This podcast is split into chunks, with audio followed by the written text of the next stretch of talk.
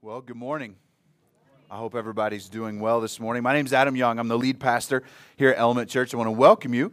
Um, we are actually in now what would be week five uh, of a series called Imago Dei. And when you walked in this morning, you were handed what we call a worship guide. And if you look inside of it, as with most series that we do, uh, there's a schedule of topics that we're covering. Um, and, and kind of the, the direction that we're going, how we're following through uh, some of the key scriptures that we'll be looking at, and that's there for you so you kind of know where we're going and uh, how we're going to get there. And, and then maybe for some of you too who um, are, are always looking for ways to, to interact with, with God during the week, and you're wanting, maybe you've wanted to read the Bible, you didn't know really where to start. Maybe some of these key scriptures are a great place for you to start reading, and you can kind of prepare ahead of time for the week if that's something that you wanted to do. And so, if you'll notice, we're in week five of our series, Imago Dei. Imago Dei, Latin meaning image of God. And the Bible teaches that all people were created in God's image. And so, we've just been spending our time together talking about what does that mean and what does it matter.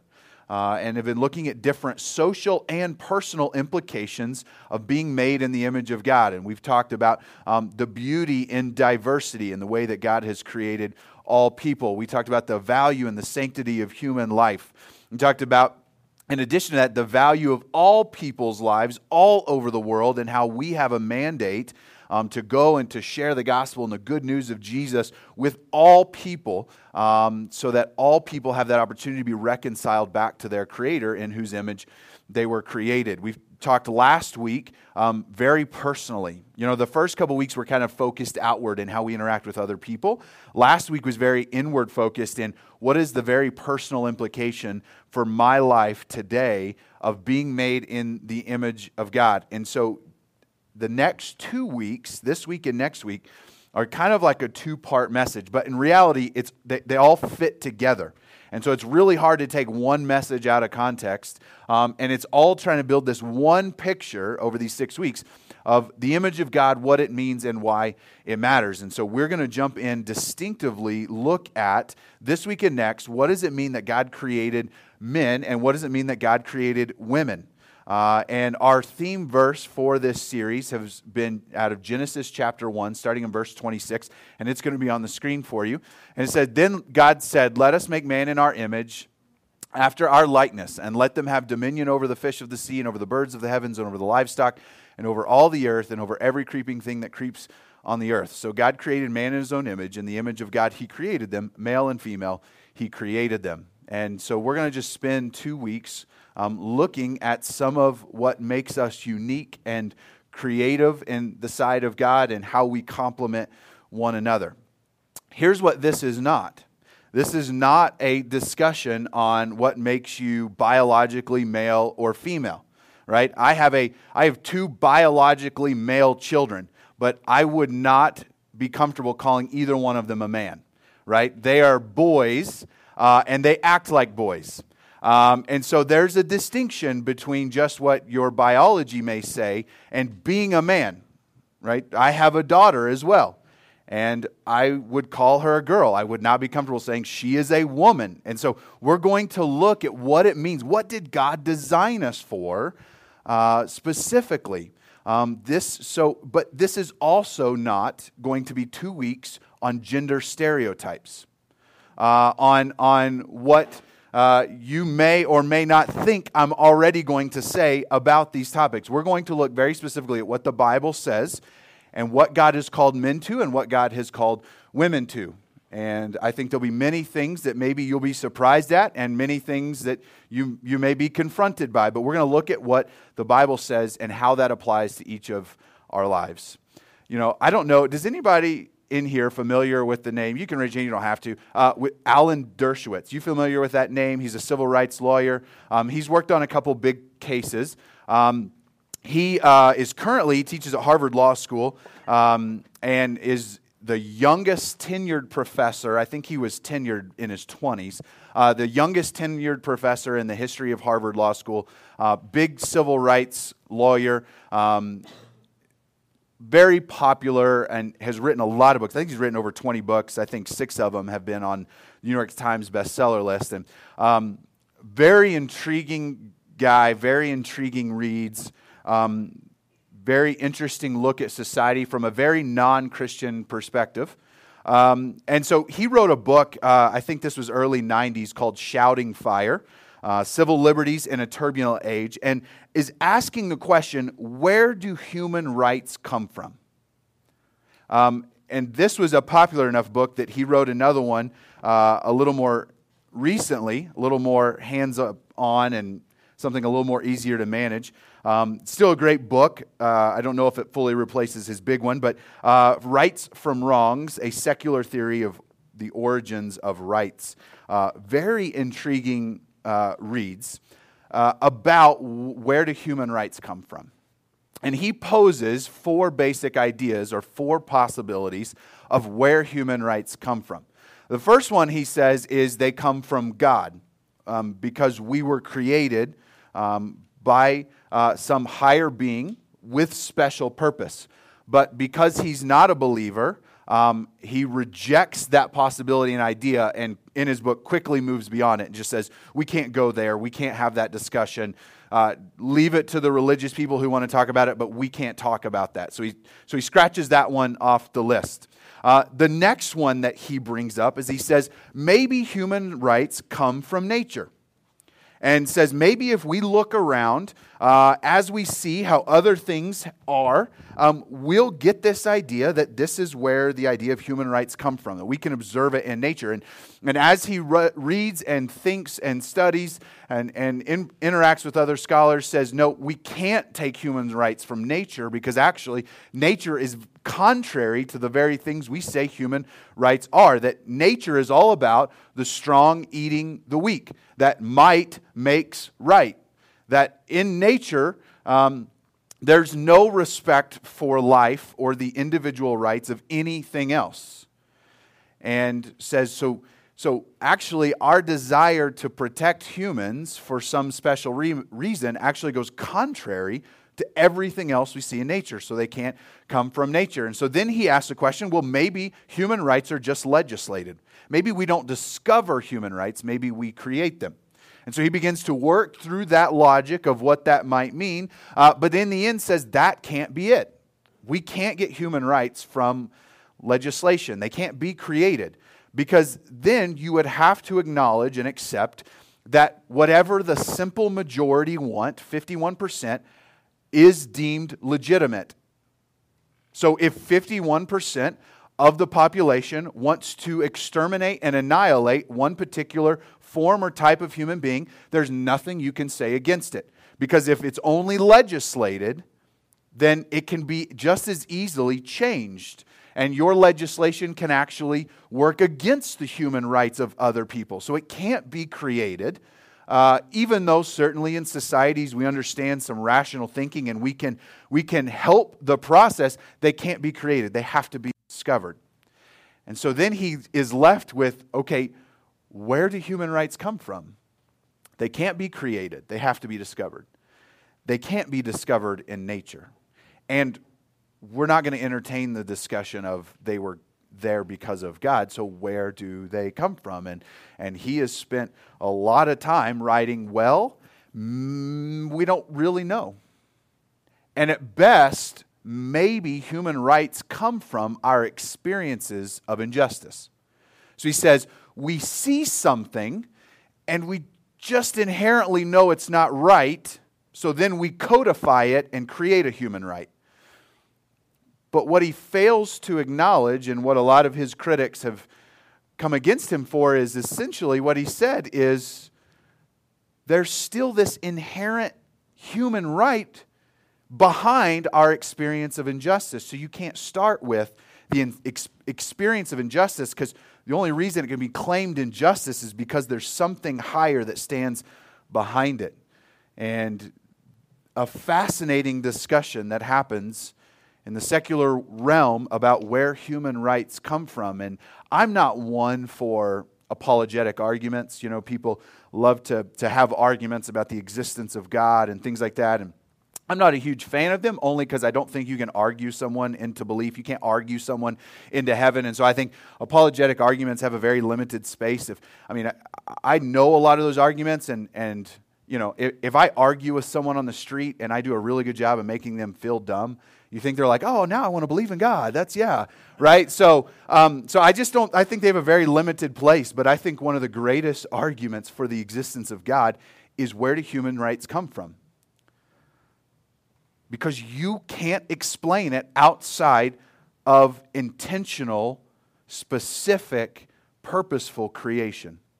Outside of that, you cannot find, and there are thousands of books written by men who are much smarter than me who can't figure it out. Because when you take God off the table, you, you don't have an answer for where human rights come from. And essentially, that's a part, that's a piece of what we've been talking about over the last several weeks is what is it about us that God has made unique and why does it matter? And so, what we've done is we've looked big picture, and I want us to zoom in a little bit. So, we were reading in Genesis 1 just a minute ago. Now, we're going to read in Genesis 2. If you have your Bibles, you're welcome to open up to it. Uh, if you're using one of our Bibles, that's great. If you don't own a Bible or you don't like the one you do own, those Bibles that are in those seats are our gift to you today. Feel free to take those home. We would be honored if you did. Um, if you don't have a paper Bible, uh, you can pull out your phone or tablet. That's how most people prefer to do it, anyways. I think it's really quick to open up the Bible app, uh, and you're welcome to do that as well. And so, so chapter one of Genesis is very big picture about creation. It does not answer all the questions that we would like to ask of it, but it gives us a big picture about the nature and the character of God and his intentionality. Chapter 2 zooms in and kind of reviews the creation of human beings from a very smaller picture. And so, chapter 2 is really zoomed in on what God did at the very end of creation. Again, like Genesis 1, it doesn't answer all the questions we may like to ask of it, but it gives us a picture uh, of God's intentionality. And so I'm just going to start in verse 15 in Genesis chapter 2. We're skipping a few details, but we're getting to the meat and the heart of it. Verse 15, it says, The Lord God took the man and put him in the Garden of Eden to work it and to keep it. And the Lord God commanded the man, saying, You may surely eat of every tree of the garden, but of the tree of knowledge of good and evil you shall not eat, for the day for in the day that you eat of it, you shall surely die. Then the Lord God said, It is not good that the man should be alone. I will make a helper fit for him. Now, out of the ground, the Lord God had formed every beast of the field, every bird of the heavens, and brought them to the man to see what he would call them. And whatever the man called every living creature, that was its name. The man gave names to all livestock and the birds of the heavens and to every beast of the field, but for Adam there was not found a helper fit for him. So the Lord caused a deep sleep to fall upon the man. And while he slept, and while, yeah, excuse me, and while he slept, took one of his ribs and closed up its place with flesh. And the rib that the Lord God had taken from the man, he made into the woman, and brought her to the man. Then, he, then the man said, This at last is bone of my bones and flesh of my flesh. She shall be called woman because she was taken out of man. Therefore, a man shall leave his father and his mother and hold fast to his wife, and they shall become one flesh. And the man and his wife were both naked and were not ashamed. So here's what I, I want to do quickly. Um, is, is I want to build a little bit of a definition that I think we can work off of um, to talk about the part of the purpose and design behind God creating man. Now, this message and next week's message go hand in hand. Um, we'll talk about God's intention and purpose for the woman uh, next week and how uh, the man and the woman complement one another. Um, and I want you to know, too, that sometimes some of the things that I say today about men in general, um, not everything is mutually exclusive. So, um, because it applies to the man, does not mean or imply that it does not apply to women and vice versa. And we'll see that uh, as we move along. Although I do believe the Bible teaches very clearly that God has created us very distinctly. And so here's going to be a little bit of a working de- definition. I may need to explain some of it. And then we're going to look at some other texts in the Bible and see how this kind of fleshes itself out. Um, the role of the man, and I'm going to use a word that we don't use very often, in headship, is to cultivate his surroundings to bring about flourishing. Now, here's why I chose to use the word headship. Um, one, because it, it symbolizes responsibility, and we're going to actually look at the way God is going to judge men in the end. Uh, but also, um, because I didn't want to use the word leadership, because I, I think to use the word leadership, it implies that women don't lead or that God hasn't called them to lead, or God hasn't created them to lead. And I don't think that's true. I don't think that's what the Bible teaches. So, so sometimes these words, I have to kind of pick and choose uh, what's going to carry the most or least baggage. And so here, I'm going to read this again, and then we're going to, to flesh it out a little bit. The role of the man, as God created him, in headship is to cultivate his surroundings to bring about flourishing. To cultivate his surroundings to bring about flourishing. And so you think about Adam's role in the garden, and it said, The Lord God took the man and put him in the Garden of Eden to work it and to keep it. And we skipped some parts, but essentially, God has created the world, uh, and it's not all beautiful. It's all beautiful. It's not all perfect. Uh, there's a lot of parts where uh, everything is not tilled just right, and God creates Eden to be distinctly different than the rest of the world. And essentially, God gives Adam the task of making the rest of the world look like Eden. And so, Adam's job is to work and keep the garden and expand it and to cultivate his surroundings to bring about flourishing. And so, that was God's design and intent and, and his mission for Adam in the garden, and it extends beyond just yard work but begins to extend to every aspect of a man's life. And I want to look at maybe two texts in particular to kind of help illustrate how this begins to work itself out. And so, if you want to turn there, we're going to jump way to the other end of the Bible in Ephesians chapter 5. And you're welcome to jump there with me. It'll be on the screen uh, if you'd like to look at it there. And here, uh, the Bible is talking about um, husbands and wives and, and their interaction with one another. It says this in Ephesians chapter 5, starting in verse 25 Husbands, love your wives as Christ loved the church and gave himself up for her, that he might sanctify her, having cleansed her by the washing of water with the word, so that he might present the church to himself in splendor, without spot or wrinkle or any such thing, that she might be holy and without blemish.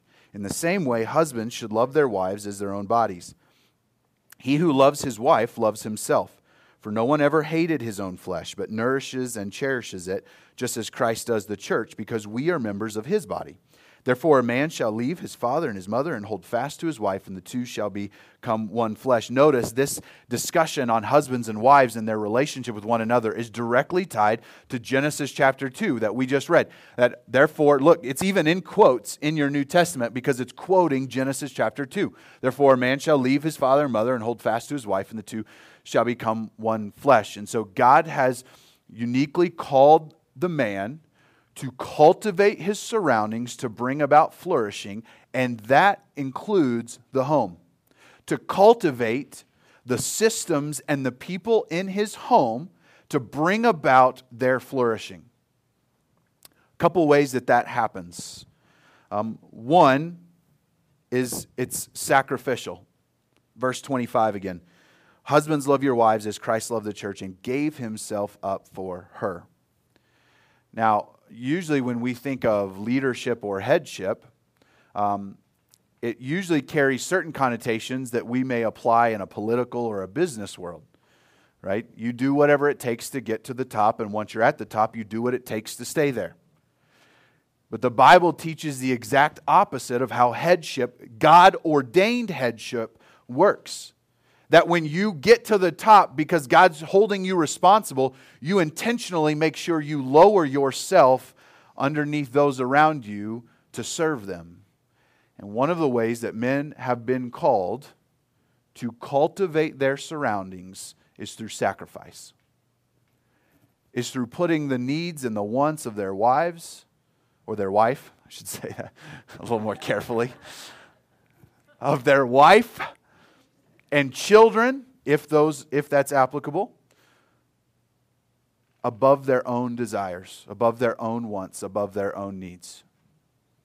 That's what it means to be in headship and to cultivate your surroundings. Does it mean you put what you want, need, and desire aside to serve those around you so that you can ensure that your wife and your children are flourishing? Not that you're the greatest fantasy football player the world has ever known, or you have the best hobbies, but that you sacrifice what you want and desire and need so that you can ensure that your wife and your children flourish. Now, this is one of those times where we're not talking mutual exclusivity between men and women, because clearly women sacrifice. Women sacrifice uh, for their home as well. Women are called to sacrifice their, for their husbands. They're called to sacrifice for their children. But men have been given a unique and explicit call that if you want to live in the headship God designed, you'll lay down your own wants, needs, and desires so that those around you can flourish. That's one picture of headship. In addition to sacrificial, headship is to be spiritual.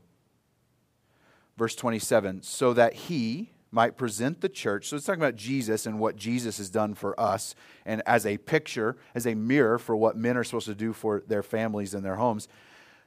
so that he might present the church to himself in splendor without spot or wrinkle or any such thing, that she might be holy and without blemish. That men are called in their headship to cultivate their surroundings so that those in their home flourish spiritually.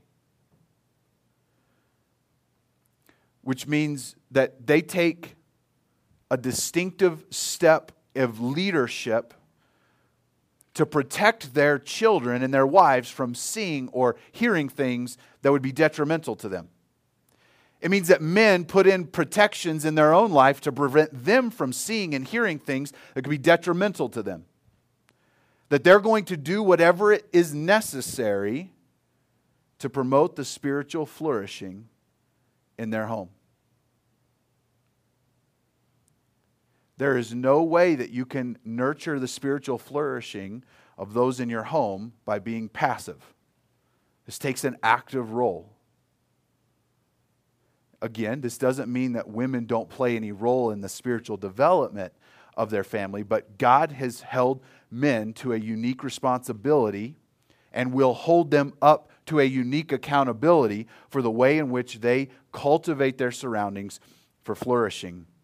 And let's look at one more. So, the headship of man in the home is to be sacrificial, spiritual, and third, provisional. Verse 29 For no one ever hated his own body, but nourishes and cherishes it.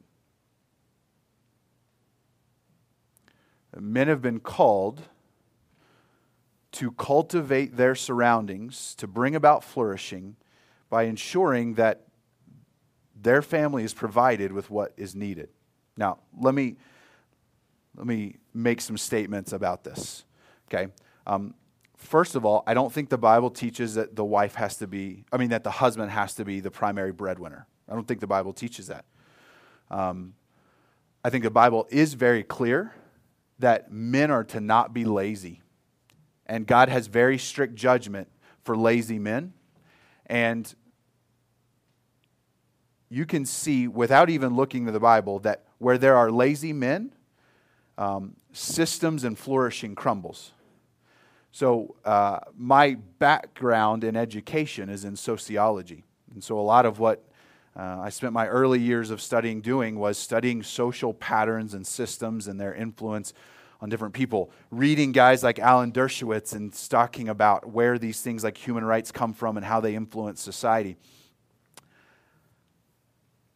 There is no shortage of studies that will show when a husband or a man decides to abdicate their responsibilities, that flourishing begins to crumble. It happens on individual levels and it happens on societal levels. How many times has the government paid for a study to show that absentee fathers are detrimental to the well being of a community? That where uh, there is a trend of, of absentee fathers that, that drugs, that drug use tends to go up, that participation and success in education begins to go down. Like, you don't have to be a Christian to say, oh, this is what the Bible says, this must be true. You can look at non Christian, non religious, secular studies that'll show that when men do not take their responsibility, that flourishing begins to crumble. I don't think the Bible teaches that, uh, that the man has to be the primary breadwinner. If that is it true in your situation, great. If not, great. I hope your wife makes a lot of money. I, I, that's okay. But the Bible's very clear that a lazy man is detrimental to everyone around him. And so, whether or not you bring home the biggest paycheck is not the issue. What is the issue is are you ensuring that your wife and your children have what they need to flourish? Again, that may not always be that they have whatever they want, but that they have what they need to flourish. Whether or not you're the one or the sole one or the primary one who makes that happen, I don't think the Bible is very clear on whether that matters. What does matter is God will hold you accountable for it, whether you're the one bringing home the paycheck or not. And we'll look at some of those texts in a minute. I want to say this too. And this is true in this arena and every other arena where the ideal is lacking, grace abounds. So, for the men in here, when you struggle with a particular issue, maybe you struggle with laziness, maybe you struggle with being uh, intentional, taking action, maybe you struggle uh, with, with being sacrificial. Where the ideal is not present, present, grace abounds. And what enables us to be who God has called us to be is God's grace, not you being better, more type A, having more to do list. It, it's God's grace that enables you. And when the man is not home or not there or absentee or has abandoned or has died, and a single mother or a widow is, is at the place where she has to do it all, where the ideal is not present, grace abounds. We'll talk about this a little bit next week. Uh, God answers no one else's prayers more powerfully than mothers in the Bible. If you think about, if you're familiar with your Bible and you've read it, more prayers by mothers are answered in the Bible than anybody else. When mothers beg God to do something on behalf of for their home and their and their children. And God's grace abounds where the ideal is not present. Um, so, God has called men to a unique role in the headship and the cultivating, cultivating of those around him for flourishing in the home and for the church. I want to move through these last points quickly. I actually have a ton of scriptures in my notes, and I don't think I'm going to read them all. Uh, 1 Timothy 3 1 through 7. I'm going to read this quickly. The saying is trustworthy.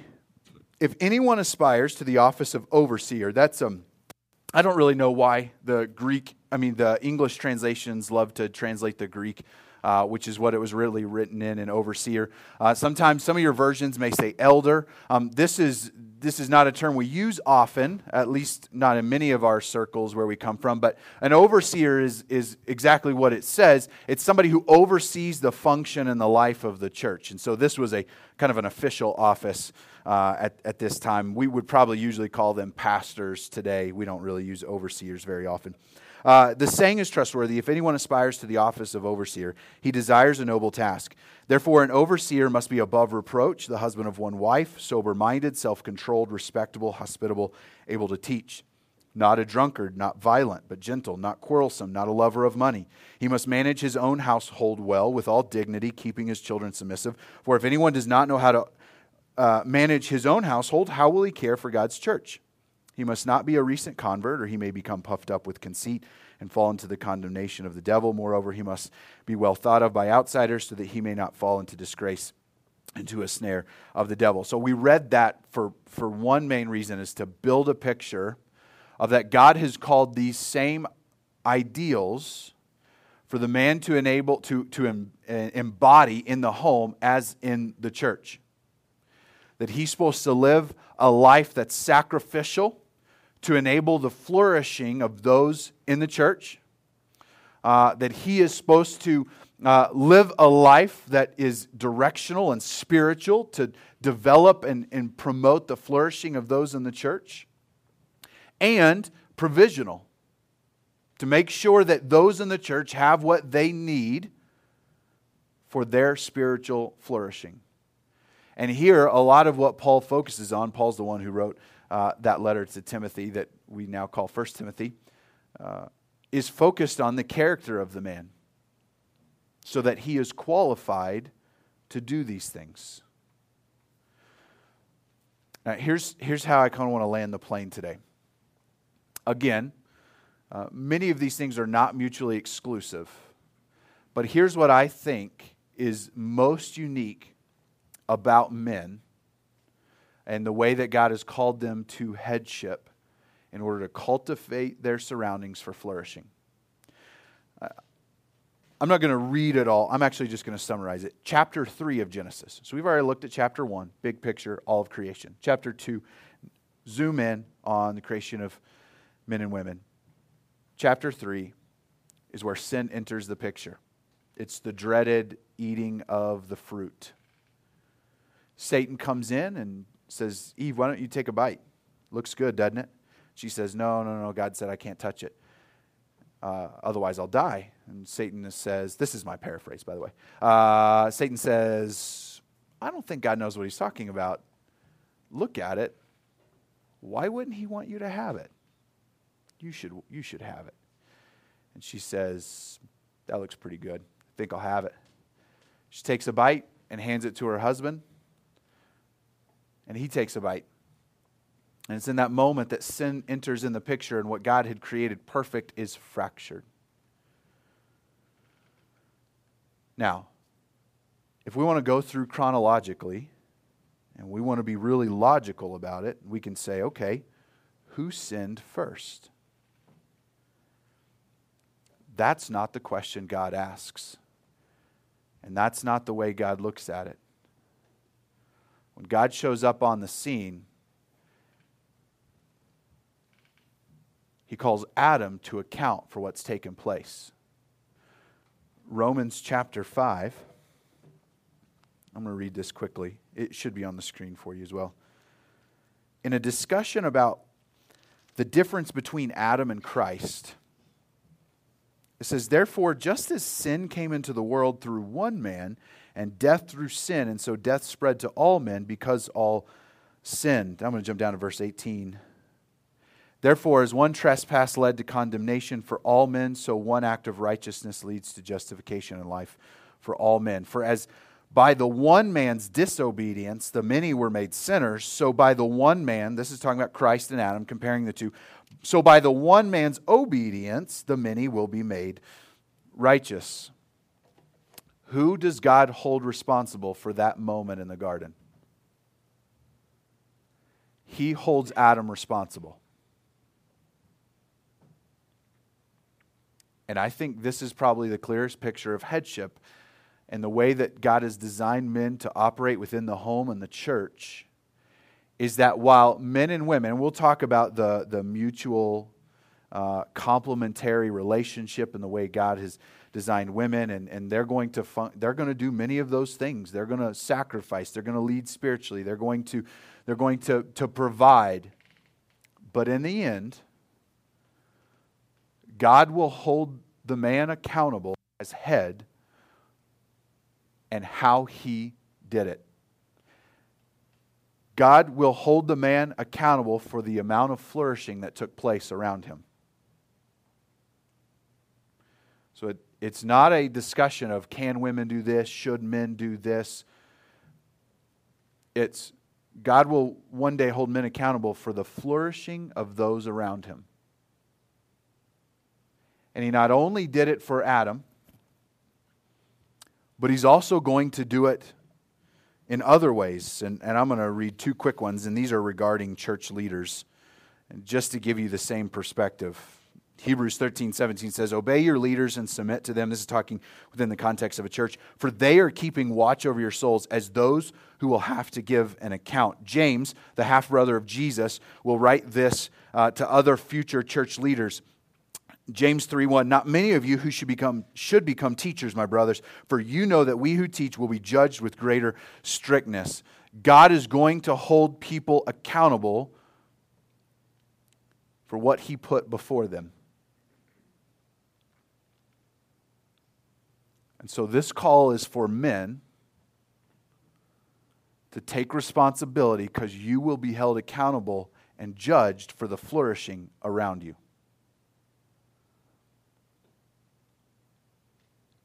I think we get a picture of what God expects the man to do and be sacrificial, which means he's not a guy who domineers or tries to take his leadership position and force it upon his children or his wife. But he leads from underneath. He leads from behind. He leads in a sacrificial way. He doesn't have to be the primary breadwinner, but it's his responsibility to ensure that his wife and his children have whatever it is they need in order for them to flourish. And he's going to take an active step in leading them spiritually so that they are in an atmosphere that their surroundings have been cultivated so that they can flourish.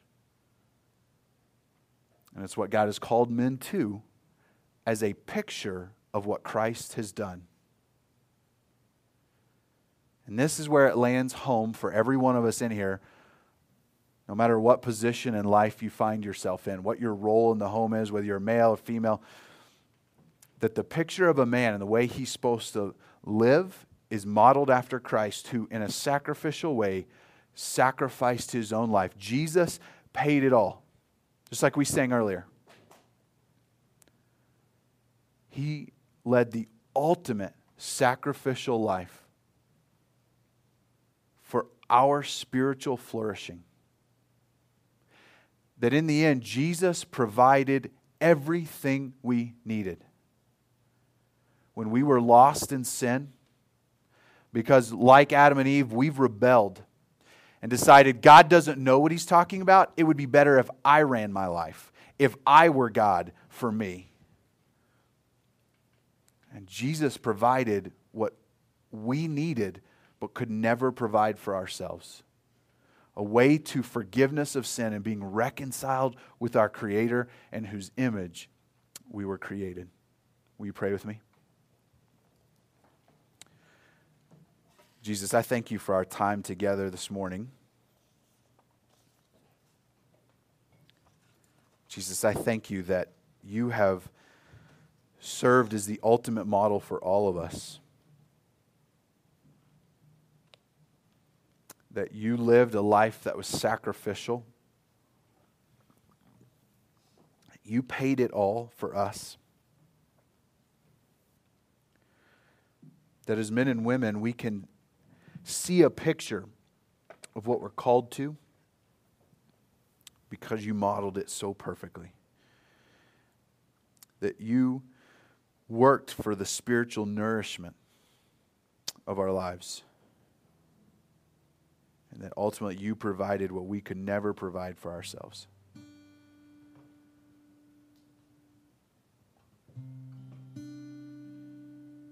Jesus, thank you. And it's only by your grace that we're able to grow and to become more and more of who you created it and have called us to be. I want you to keep your eyes closed right where you are.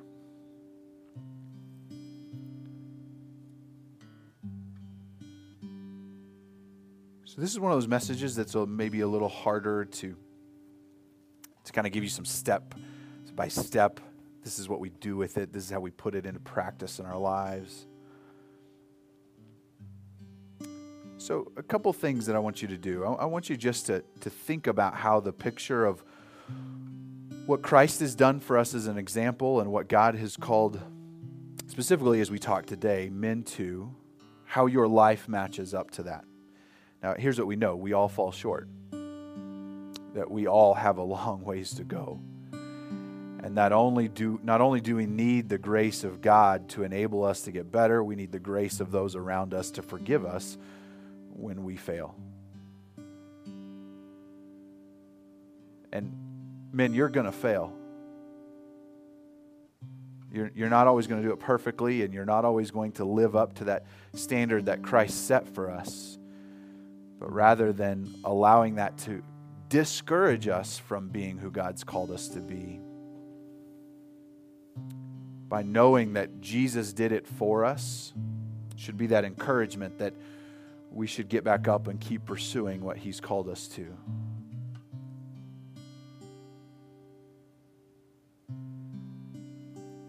And to the women in the room,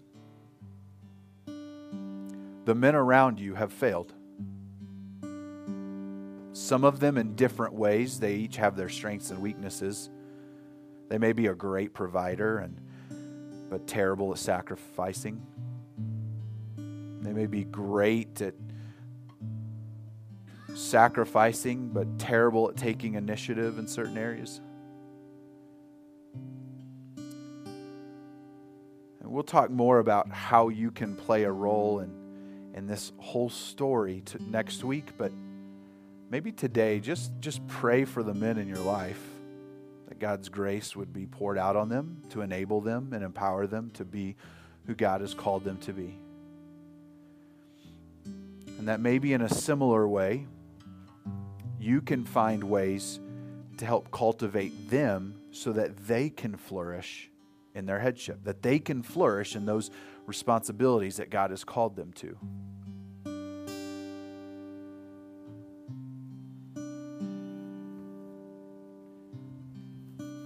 And for those of you who are frustrated because you feel like you're doing it on your own,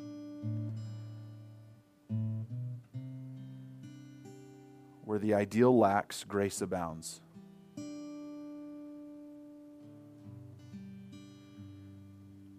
God's grace is more than enough. The Bible says that God's grace is sufficient for us.